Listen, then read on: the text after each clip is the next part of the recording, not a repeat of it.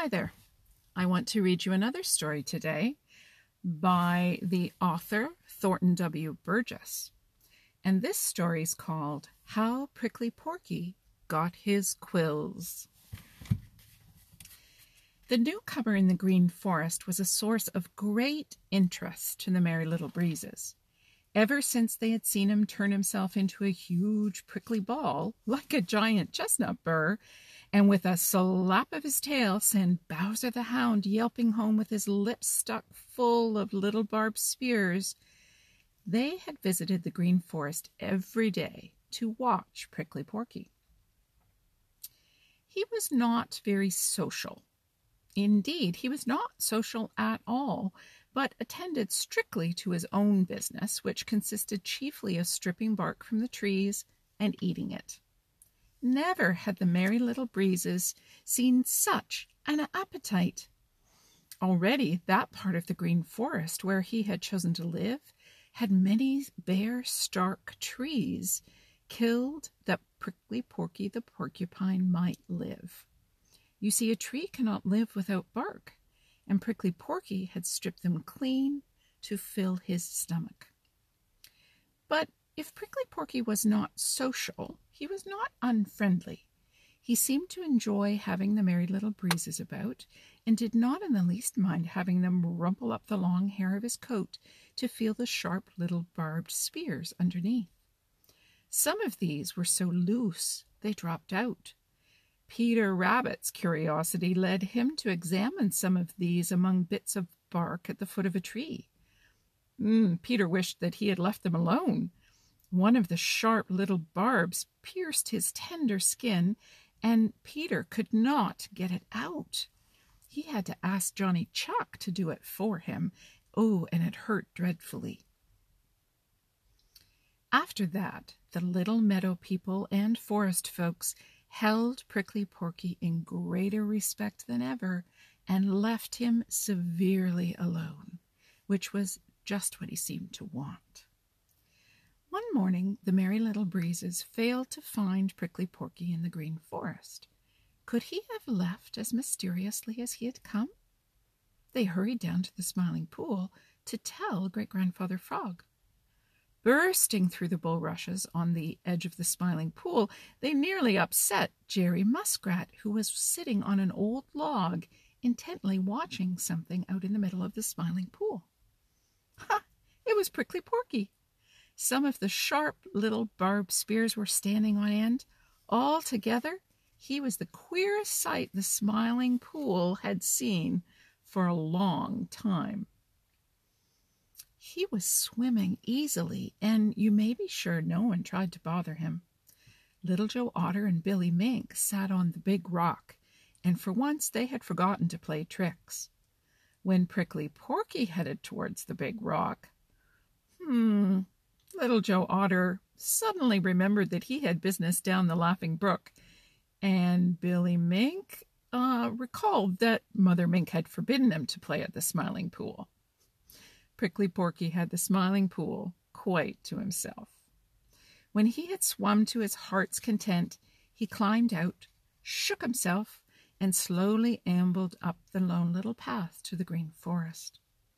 The Merry Little Breezes watched him out of sight.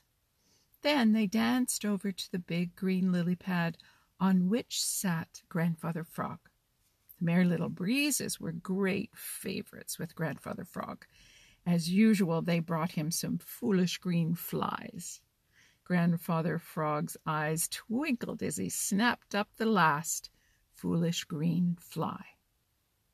Chug a rum, said Grandfather Frog.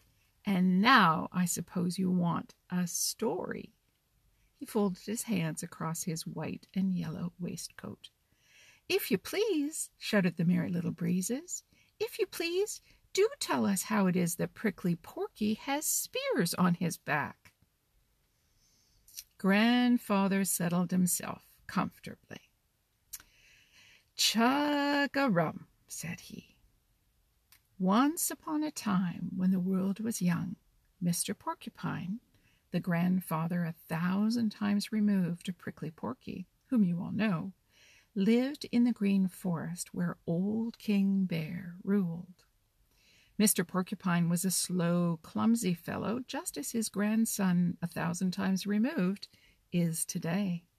He was so slow moving, and when he tried to hurry, tumbled over himself so much that he had hard work getting to get enough to eat. Always someone reached the berry patch before he did. The beetles and the bugs were so spry that seldom could he catch them. Hunger was in his stomach, and little else most of the time. Mr. Porcupine grew thin and thinner and still more thin. His long, shaggy coat looked twice too big for him. Because he was so hungry, he could sleep little, and night as well as day he roamed the forest, thinking of nothing but his empty stomach and looking for something to put in it. So he learned to see by night as well as by day. One day he could not find a single berry, and not a bu- bug or a beetle could he catch. He was so hungry that he sat down with his back against a big black birch, and clasping both hands over his lean stomach, he wept. There Sister Southwind found him, and her heart was moved to pity, for she knew that his wits were as slow as his body. Softly she stole up behind him. Try the bark of the black birch. It's sweet and good, whispered Sister Southwind. Then she hurried on her way. Mr. Porcupine still sat with his hands clasped over, clasped over his lean stomach, for it took a long time for his slow wit to understand what Sister South Wind meant. Bark, bark, try bark, said Mr. Porcupine over and over to himself. He rolled his dull little eyes up at the big black birch. I believe I will try it, said Mr. Porcupine at last. Slowly he turned and began to gnaw the bark of the big black birch. It was tough, but it tasted good. Clumsily he began to climb, tearing off a mouthful of bark here and there as he climbed.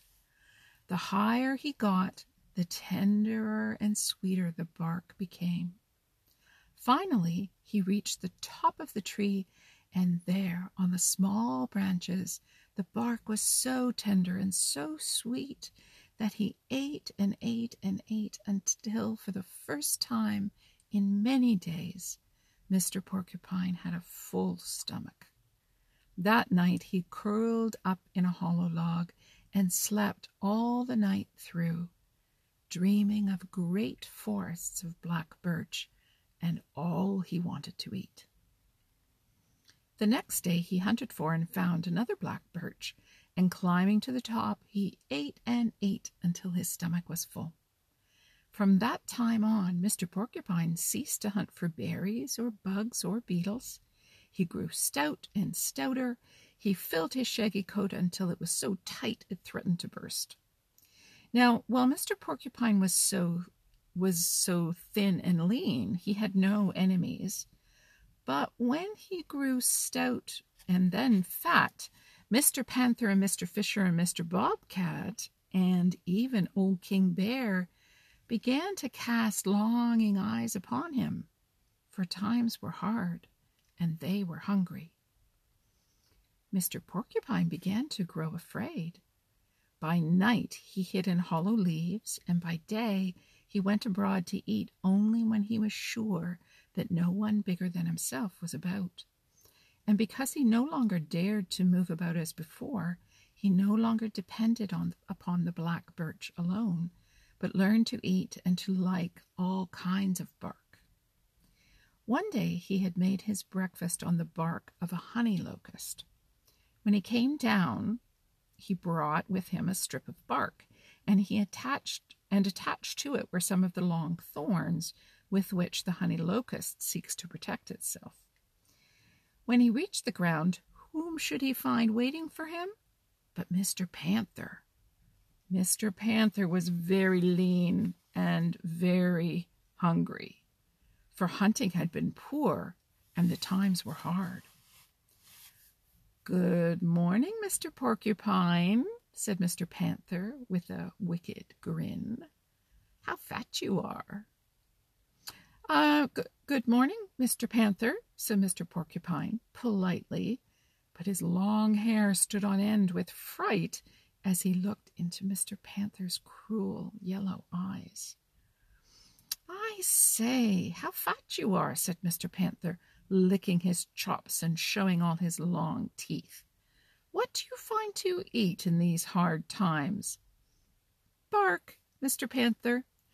J- just bark, said Mr. Porcupine, while his teeth chattered with fear. It really is very nice and sweet. Would you try a piece, Mr. Panther? Mr. Porcupine held out the strip of locust bark which he had brought down the tree from the tree for his lunch.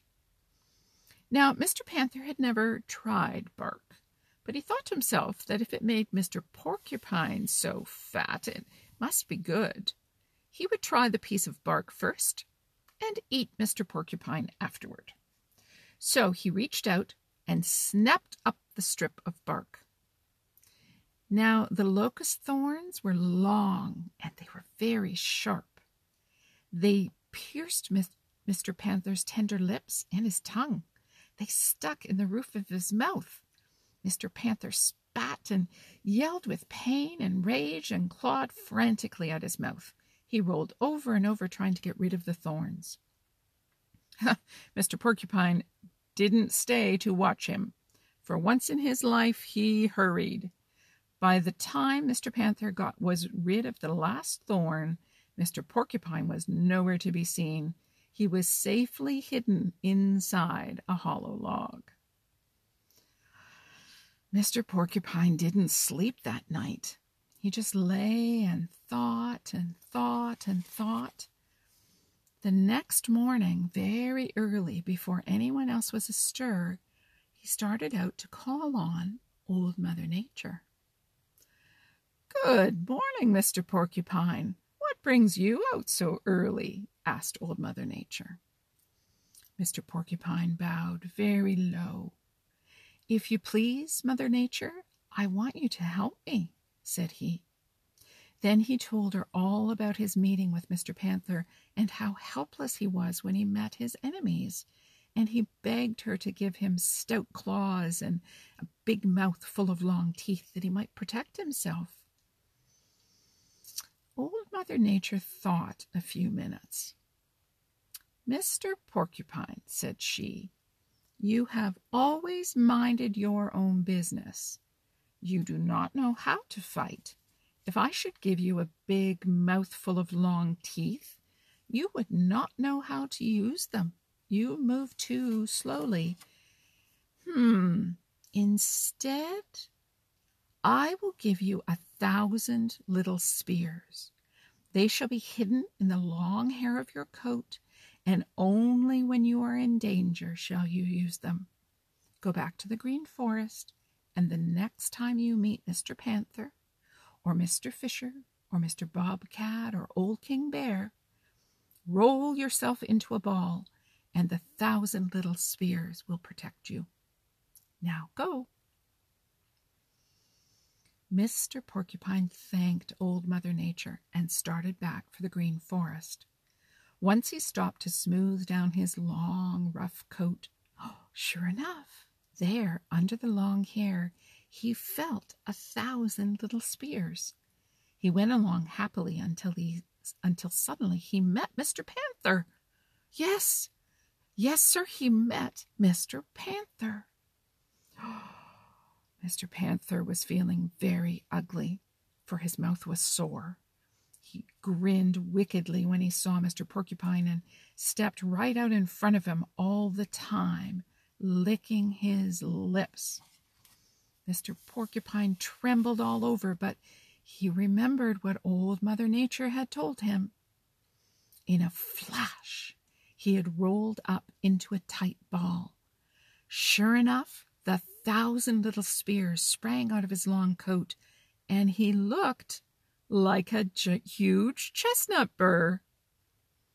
Mr. Panther was so surprised he didn't know what just what to do. He reached out a paw and touched Mr. Porcupine. Mr. Porcupine was nervous.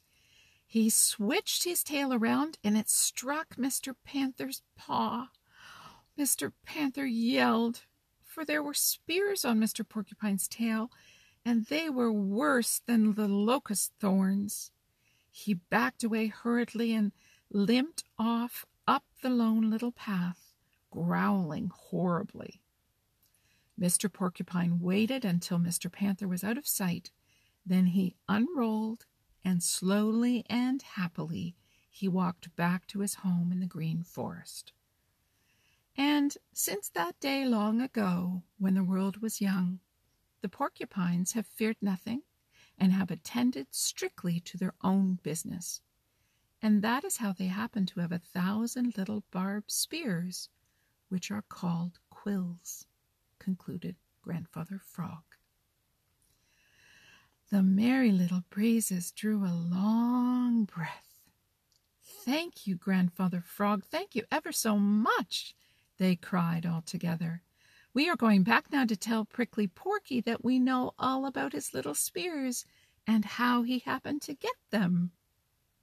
But first, they blew a dozen fat, foolish green flies over to Grandfather Frog.